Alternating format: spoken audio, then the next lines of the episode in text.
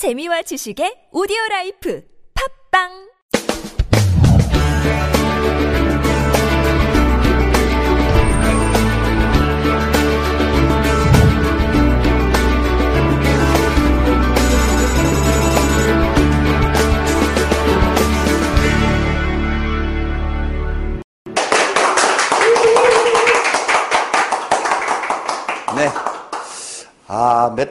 한 달 넘게 여성분이 한 분도 안 계시더니 오늘은 여성분이 오셨습니다. 네. 121번째 항의 노트입니다. 읽어볼까요? 네모로 읽으시면 돼요, 네모로. 시작. 인생을 지혜롭게 산다는 것은 네모한 일상에서 삶의 네모를 발견하는 것이다. 앞에 강의 제목은 스마트였잖아요, 그죠? 스마트 우리말로 하면 좀 지혜롭다, 이런 거 아니겠습니까? 그래서 이 인생을 좀 지혜롭게 살려면 네모한 일상에서 네모를 발견하는 것이다. 야, 오늘은 뭐 사진 찍는다고 플래시가 막 터지니까 무슨 점의 인사가 된 기분입니다. 네, 분닫기도 하고. 자, 말씀을 좀 드릴게요. 화분을 제가 밖에 이렇게 마당에 보면 키우고 있지 않습니까? 테라스라고 하죠. 아, 화분을 키우고 있는데 이 화분을 키우면서 발견한 네 가지 삶의 교훈이 있어요. 일단 그거부터 좀 말씀을 드릴게요. 이 첫 번째 교훈은 뭐냐 하면, 이 나무 이름이 뭐죠? 해피트리라고 해요. 해피트리. 제가 해피트리라고 하니까 어떤 분이 이렇게 막 오게 돼요. 해피트리 아닙니다. 행복나무입니다. 같은 나무죠. 해피트리인데, 해피트리, 해피트리는 사, 사계절 다 이렇게 밖에 있어도 됩니까? 안 됩니까? 맞습니다. 겨울에는 실내에 이렇게 들여놔야 됩니다. 밖에 놔두면 얼어 죽습니다. 사, 사철 다 밖에 놔둘 수가 없는 식물이죠. 그래서 이제 안에 놔두면 이렇게 잘 자랍니다. 윤기도 나고. 이게 건강하면 잎에서 이렇게 윤기가 막 나거든요. 안 건강하면 윤기가 안 나고. 그런데 이놈을 밖에다 내놓으면 이렇게 마르고 꺾이고 막 이렇게 죽습니다. 가지도 막 넘어지고. 왜냐하면 실내에만 있다가 갑자기 햇빛을 이렇게 보면 실내에서 자란 잎들은 햇빛을 보면 이렇게 탑니다. 이게 마르는 것처럼 보이는데 마르는 게 아니고 잎이 타는 거라고 하더라고요. 강한 햇빛을 견딜 수가 없으니까. 막 타고 쓰러지고 막 넘어지고 이러는 겁니다. 가지가 다 떨어집니다. 그래서 제가 재작년에 이런 밖에 내놓으니까 이런 현상이 있길래 가지를 이렇게 다 쳐버렸죠. 하나도 없이. 다 치고 나면 이렇게 새로운 싹이 이렇게 납니다. 다시 싹이 이렇게 나기 시작해요. 싹이 이렇게 점점 자라서 아까 보신 그런 풍성한 해피트리가 됩니다. 반대로 얘기하면 뭡니까? 마당에서 키운 해피트리를 실내에 들여놓으면 어떻게 되겠어요? 더 잘 자랍니다. 왜? 환경이 더 좋아졌으니까. 쉽게 말하면 길거리에 있다가 호텔로 들어온 꼴이 되는 거죠. 근데 호텔, 실내에 있던 해피트리가 밖으로 나가면 어떻게 됩니까? 호텔에 있던 게 길바닥으로 내동댕이 친 꼴이 되는 겁니다. 여러분, 사람도 똑같죠? 이게 애기들 왜 이렇게 키우는 분들, 애기 이렇게 뭐 감기 안 걸리게 하려고 겨울에 늘 따뜻한 방에 놔두고 막 밖에 한 번도 안 데리고 나가고 막 이러면 얘들 감기 잘 걸립니다. 그런데 밖에서 춥든 말든 막 이렇게 밖에 돌아다니고 놀게 놔두면 얘들 막 더러운 손으로 막 흙 만지고 막 그것으로 또 음식도 먹고 이래도 얘들은 또 감기 안 걸립니다. 면역력이 강해지기 때문에. 조금 지저분해야 면역력이 강해집니다. 그러니까 이 나무를 키우면서 이 햇빛트리를 키우면서 얻은 첫 번째 교훈은 뭐겠습니까? 이런 교훈을 얻었어요. 시련 없는 성공은 오래 가지 못한다는 겁니다. 그 햇빛트리 입장에서, 입장에서는 밖에서 뜨거운 햇빛, 얘는 사철용이 아닌데도 뜨거운 햇빛, 바람, 막 가끔 물을 안 주면 막 마르기도 하고 그런 걸 견딘 햇빛트리들은 실내에 들어놓으면 잘 자라죠. 시련을 겪었기 때문에. 근데 실내에 있던 햇빛트리들 어떻습니까? 시련을 겪지 못했으니까 밖에 나가면 잠깐은 잎이 무성한데 오래 가지 못한다는 거예요. 그 성공이 오래 가지 못한다는 겁니다. 그래서 우리가 어떤 분야에 성공해서 오래 가고 싶다면 좀 시련을 겪어야 된다는 겁니다. 두 번째 경우는 뭐냐 하면 제가 원래 앞에 이 앞마당 테라스가 이렇게 생겼었거든요. 파라솔 두 개가 있고 화분들이 이렇게 뺑 둘러서져 있잖아요. 빙 둘러서져 있어야 된다고 했어야 되는데 빙 둘러서져 있잖아요. 그리고 예뻤습니다, 굉장히. 그리고 어제, 주, 저, 지난 주말에 바람이 좀 많이 불었죠. 그리고 어제 출근을 해보니까 마당이 이렇게 돼 있는 겁니다. 난리도 아닌 겁니다. 이 파라솔 꼽혀 있던 테이블 뒤집어지고 이 파라솔을 또 제가 날아가지 말라고 빨래줄로 묶어놨어요. 묶어놓고 마지막 끝부분은 그 S자 모양의 갈고리로 철사 구멍에다 이렇게 걸어놨었거든요. 그런데 그 갈고리가 펴지면서 이게 다 날아가 버린 거예요. 그 파라솔은 다 부러지고 좀 가까이서 보면 이제 이렇게 된 겁니다. 화분 다 깨지고. 근데 여기서 보면 잘 관찰해 보면 여러분 이 도자기 예쁜 이런 화분들 있죠. 잘못 썼네요. 플라스틱 화분이 아니고 이 도자기라고 썼어야 되는데 이 도자기 화분들은 어떻습니까? 또 비싸고 예쁘잖아요. 근데 다 깨졌습니다. 그런데 여기 있는 이 화분들은 보면 어떻습니까? 어, 화분 사러 가면 그냥 주는 화분입니다. 서비스로. 너무 싸니까. 플라스틱. 우리 나무 같은 가면 이렇게 담아주는, 공짜로 담아주는 화분 있잖아요. 그런 화분. 하나도 안 깨졌습니다. 그리고 저기, 저 플라스틱 화분에 담겨있던 나무들은 다 멀쩡하고, 이 예쁜 도자기에 담겨있던 헤비트리는 뿌리채 뽑혀가지고 이렇게 다 자빠져 있, 는 겁니다. 이걸 보면서 또 깨달은 교훈이 있어요. 두 번째 교훈. 뭘까요? 진짜 소중한 것은 하찮게 보인다는 겁니다. 여러분, 하찮게 보이는 플라스틱 화분이 나무를 지켰고, 비싸 보이고, 실제로 비싸죠. 비싸고 아름답게 보이는 도자기는 그 나무를 지키지 못하더라는 겁니다. 이걸 여러분 삶에 한번 적용시켜 보시면 어떨까요? 맨날 만날 여기는 다 결혼하신 분이 아니네요. 한번 청하시네요. 우리 맨날 만나는 배우자를 보면 귀하게 보입니까? 하찮게 보입니까? 솔직히 말해서. 하찮게 보이지 않습니까? 그러면서 부부싸움 하면 하는 말이 뭐예요? 아이, 와이프는 남자들이 부부싸움 할때 제일 듣기 싫어하는 말이 뭡니까? 네가 한 게 뭐 있어? 이거예요. 가족을 위해서 열심히 살았는데 당신이 해준 게 뭐 있어? 이런 말 들으면 남자들은 제일 싫어하죠. 그 여성들은 또 듣기 싫어하는 말이 뭐예요? 당신이 집에서 하는 게 뭐야? 이런 말 들으면 여성들이 미치려고 그래요. 왜? 남편이 퇴근해서 집에 가보면 집이 지저분하고 설거지도 안 돼 있고 뭐 애도 옷도 더럽고 막 이러니까 아내가 하나도 하는 것이 없는 것처럼 보이지 않습니까? 그런데 실제로 겪어보면 그 아내가 예를 들어서 한 일주일만 없어 보면 할 일이 무, 무지무지 많다는 것을 금방 알 수 있습니다. 그런데 일상에서는 그걸 전혀 보지 못한다는 거죠. 하찮게 보이니까. 그러니까 배우자가 같이 오래 살다 보면 뭘로 보여요? 플라스틱 화분으로 보인다는 겁니다. 그런데 밖에 나가서 일적으로 만나는 그 다른 남자들은, 여자들은 어떻게 보입니까? 도자기 화분처럼 보인다는 겁니다. 내 와이프보다 나은 것 같고, 내 남편보다 나은 것처럼 보인다는 거죠. 그렇지만, 실제로 내가 어떤 어려움을 딱 겪었다. 예를 들어 사업을 하다가 부도가 나버렸습니다. 밖에서 만난 도자기에 해당하는 사람들은 나를 이해해주고 도와줍니까? 어이구, 니 그럴 줄 알았다. 이렇게 얘기합니다.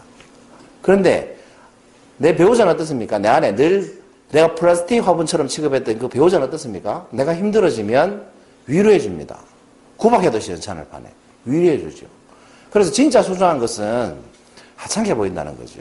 저도 저 플라스틱 화분 저거 바꿔야 되는데, 도자기로 바꿔야 되는데 늘 그런 생각을 했어요. 근데 바꿨으면 아마 거기에 당했던 화분들도 다 뿌리를 이렇게 손상당했겠죠. 하찮게 보였던 거예요. 그 진짜 소중한 건 여러분 하찮게 보입니다. 그래서 늘 만나는 사람들이 소중한 사람이고 늘 옆에 있는 사람이 소중한 사람인데 우리는 그 사람들을 하찮게 여긴다는 겁니다.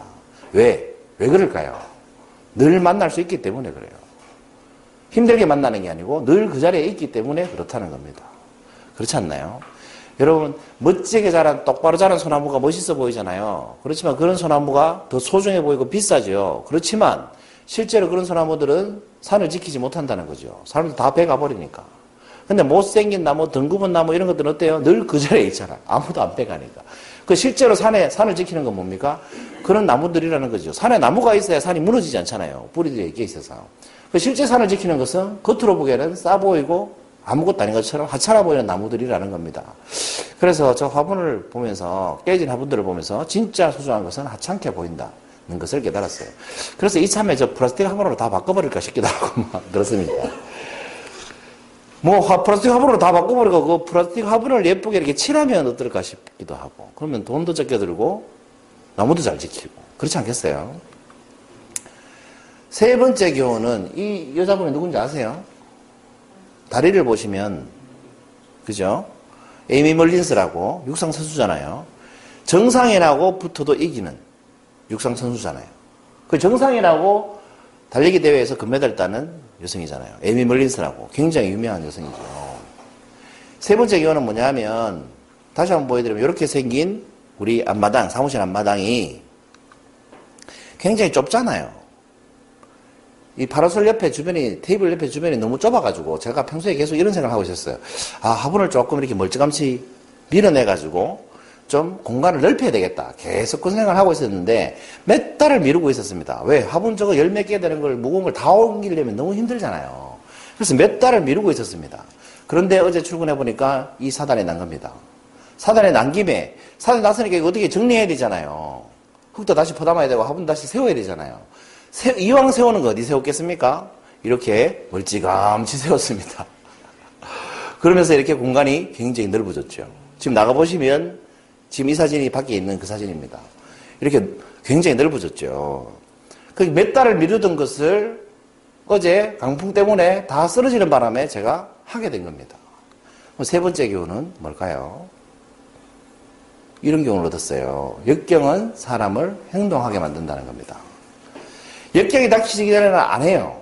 가만히 있다가 역경이 닥치면 사람이 행동하기 시작한다는 겁니다. 여러분 방금 제가 어, 첫 번째 교훈에서는 시련이라고 표현을 했고 세 번째 교훈에서는 역경이라고 표현을 했습니다. 시련과 역경은 같은 것이 아닙니다. 비슷하긴 하지만 그 힘든 상황을 두고 하는 말인데 시련과 역경은 다릅니다. 아 뭐가 다른지는 제가 다음 향기 노트에서 알려드릴게요. 그 간단하게 얘기하면 시련은 내가 트레이닝하는 과정이라고 보시면 돼요. 예를 들어서 유도 선수가 힘을 키우기 위해서 타이어를 100kg짜리 타이어를 메고 질질 끌고 다니면 이 사람은 역경을 만난 게 아니라 시련을 만난 겁니다. 시련은 어떻게 해야 돼요? 견디는 거죠. 그래야 튼튼해지니까. 시련은 극복하는 게 아니고 극복할 수가 없죠. 타이어를 없앨 수가 없잖아요. 만약에 내가 몸을 체력을 키우기 위해서 타이어를 끄는 사람이 이 시련을 극복하려면 타이어를 없애버리면 되죠. 그렇지만 체력 단련이 안 되죠. 그래서 시련은 극복할 대상이 아니고 견뎌내야 될 대상입니다. 우리 군대에서 무사히 제대하려면 훈련을 견뎌내야 되죠. 이런 걸 시련이라고 해요. 그럼 역경이라는 건 뭐냐 하면 내 의지와 상관없이 트레이닝 하려고 한 게 아니고 저 하본 입장에서 보면 역경을 만난 거죠. 갑자기 강풍이 불어가 다 깨져버렸잖아요. 강풍은 누구도 통제할 수가 없는 거잖아요. 이런 게 이제 역경인 겁니다. 배가, 배가 이렇게 파도 위를 달리다가 어, 높은 파도를 만나가 뒤집어지는 거. 이런 게 뭐예요? 역경이라는 거죠. 환경이 악화돼가지고 겪는 거. 그 역경은 어떻게 해야 됩니까? 극복해야 될 대상인 겁니다. 홍수가 나가지고 집이 다 무너져도 극복할 수 있죠. 그걸 견디는 게 아니고 극복해야 되잖아요. 다시 재건하고 다시 집 짓고 다시 살아야 되잖아요. 그 역경은 극복할 대상. 시련은 뭐 할 대상? 견뎌야 될 대상. 그 세 번째 경우는 역경은 사람을 행동하게 만든다는 겁니다. 그래서 우리가 발등에 불 떨어지면 뭐 한다 이런 얘기 하죠. 먹고 살만 하면 안 하고. 그 시간이 없다 바쁘다 이런 얘기 다 뭐, 뭐한 사람이 하는 말이에요? 역경이 없는 사람이 하는 말이에요. 어떤 사람이 고민이 많아요? 시간이 많은 사람이 고민이 많아요. 바빠 죽겠는 사람은 고민할 시간도 없죠. 그렇지 않습니까? 그 시골에서 박경철 씨가 제일 싫어하는 말이 바쁘다는 소리 하는 사람이다라고 해요. 그 사람은 뭐 매주 방송하고 3개월에 한 번씩 책 쓰고 뭐 엄청나게 바빠요. 그 다음에 토요일 날은 진료하러 다니고. 그런데 바쁘다는 소리 하는 사람이 제일 싫대요. 근데 그 책 내용도 수준이 굉장히 높습니다. 깊이가 있고. 그러니까 시간을 많이 쓰는 사람일수록 시간이 많죠. 시간을 적게 쓰는 사람일수록 시간이 없고. 그렇지 않습니까? 여러분, 어떤 사람, 시간은 소유할 수 없다. 제가 행위노트에서 얘기한 적이 있는데, 시간은 소유할 수 없다고 생각하지만, 실제로 시간을 소유할 수 있죠. 쓰는 사람이 소유하는 사람이죠. 흘러가는 시간을 쓰는 사, 사용자가 소유한 소유주 아니겠습니까? 그러니까 시간이 많은 사람일수록 시간을 많이 쓰는 사람이고 그런 사람들은 바쁘다는 소리를 하지 않는다는 거죠. 그래서 역경은 사람을 행동하게 만들기 때문에 이 살면서 역경도 필요한 겁니다. 이 세 가지 교훈만 하고 말려고 했는데 이 세 가지 교훈을 얻으면서 깨달은 게 있어요. 그걸 네 번째 교훈으로 한번 만들어 봤습니다. 이 네 번째 교훈은 뭐냐면 바로 이겁니다. 읽어볼까요? 시작. 깨달음은 지금 여기에 깨어 있는 것이다. 네, 깨닫는다는 것은 지금 여기에 깨어 있다는 겁니다. 제가 어제 출근해서 저 화분을 보고 단순하게 그 현상을 보면 어떻습니까? 아, 재수없다. 왜? 너무 안타깝다. 왜 하필 내 화분들이 다 넘어졌을까? 왜 나무들이 다 뿌리째 뽑혔을까? 뭐 이러고 넘어갈 수도 있는 거죠. 근데 그것들 유심히 관찰하고 지금 여기에 그 순간에 관찰을 하고 플라스틱은 안 깨졌네. 도자기는 깨졌네. 여기에 깨어서 이렇게 관찰을 해보니까 그게 보이기 시작하죠. 제가 방금 말씀드린 세 가지가. 세 가지 뿐이겠습니까? 열 가지라고 찾으라면 못 찾겠습니까? 지금 이 상황 깨어있으니까 그것들이 보이더라는 겁니다. 그래서 이것을 네 번째 교훈으로 만들어 봤습니다. 그러니까 여러분 일상에서 뭔가를 깨닫는다는 것은 그 순간을 살아야, 돼- 살아야만 가능한 얘기입니다. 내가 목욕탕에 있으면서, 목욕탕에 있으면서 회사 일을 걱정하면 아무것도 깨달아지는 게 없죠. 지금 내가 강의장에 있으면 강의에 몰입을 해야 뭔가 깨달을 수 있죠. 그래서 늘 그 자리에 깨어 있어야만 우리가 뭔가를 깨달을 수 있다는 겁니다. 그래서 앞에 말씀드린 세 가지 교훈도 마찬가지죠. 지금 내, 나에게 아내가 있다는 거, 자식이 있다는 거, 배우자가 있다는 거, 혹은 친구가 있다는 거, 이걸 지금 여기에 깨어 있으면 소중하다는 걸 알 수 있잖아요. 근데 더 좋은 사람 없나? 이렇게 지금 여기가 아닌 다른 순간에, 다른 공간에 가 있으면 어떻게 돼요? 아무것도 깨달을 수가 없다는 겁니다. 그래서 지금 여기에 있어야만 우리가 깨달을 수 있다. 라는 교훈을 얻었습니다. 그래서 제가 실제로 하는 향기 노트는 주로 이런 식으로 얻은 깨달음을 제가 향기 노트로 하고 있는 겁니다. 어, 제 출근했더니 마당이 엉망이네? 이걸 향기 노트로 해봐야지. 처음에는 이렇게만 생각하는 거죠. 근데 뭘, 뭘 어떤 내용으로 할지는 몰라요, 저도. 그렇지만 해보는 거예요. 시작해보는 거죠. 사진도 넣어보고 찍어보고 올려보고 연구해보다 보니까 이런 교훈들이 생기더라는 겁니다. 한 가지 교훈이 더 생겼네요. 시작하니까 메시지, 메시지가 얻어진다는 겁니다. 메시지를 정하고 향기노트 준비를 하려고 하면 할 수가 없어요. 할 게 없으니까. 근데 일단 시작해보니까 메시지가 이렇게 생기더라는 겁니다. 처음에 원래 제가 오늘 하려고 했던 향기노트 제목은 어, 눈높이를 어떻게 하면 잘 조절할 수 있을까 이런 내용으로 하려고 했거든요. 그런데 강의안을 만들다 보니까 제목이 이렇게 바뀐 겁니다. 만들면서 깨달은 교훈이니까. 이걸 하려고 한 게 아니고요. 그래서 여러분 뭔가를 얻으려면 지금 여기에서 항상 뭘 해야 된다? 시작해야 된다는 겁니다. 자, 인생을 지혜롭게 산다는 것은 네모한 일상에서 어떤 일상입니까? 특별한 일상? 사소한 일상? 네, 사소한 일상. 눈 떠서 눈 감을 때까지 일어나는 모든 현상에는 현상은 다 일상이고 그 일상의 삶에 뭐가 있습니까? 바로 진리가 있다는 겁니다. 자, 여러분, 이, 어, 이미 알고 계시겠지만, 제가 화분 얘기하면서 인간관계 얘기하죠. 화분이 잘 사는 원리나 인간관계를 잘하는 원리는 똑같다는 겁니다. 그런 걸 우리가 뭐라고 해요? 두 글자로. 진리라고 한다는 거예요. 인간관계를 잘하는 원리하고 사업을 잘하는 원리하고 같습니까? 다릅니까? 인간관계도 애정을 가져야 잘 되죠. 사업도 잘 되려면 애정을 가져야 잘 되잖아요. 그림을 잘 그리려면 뭐예요? 애정을 가져야 잘 되죠. 화분을 잘 키우려면 뭐 해야 돼요? 화분에 애정을 가져야 잘, 잘 하잖아요. 다른 것 같지만 여러분, 원리는 똑같다는 겁니다. 그 어디에나 접목이 되는 그런 것들을 우리가 진리라고 하죠. 그 진리를 알면 원리가 보이고, 원리를 알면 응용이 되고, 응용이 되면 컨텐츠가 무한적으로 생산이 된다는 겁니다. 그래서 인생을 좀 지혜롭게 산다는 것은 사소한 일상에서 삶의 진리를 발견하는 것이다. 그 진리를 발견하려면 그 발견하는 단어를 다른 단어로 바꾸면 뭐겠습니까? 깨달음. 깨달으려면 어떻게 해야 된다? 지금 여기에 깨어 있어야 된다. 깨어 있어야 된다는 말은 관찰하고 이해하려고 하고 깊이 생각하는 거. 뭐가 됐든 지금 여기에 있어야 된다는 겁니다. 도움이 되셨나요? 네. 121번째 행위 노트였습니다. 감사합니다.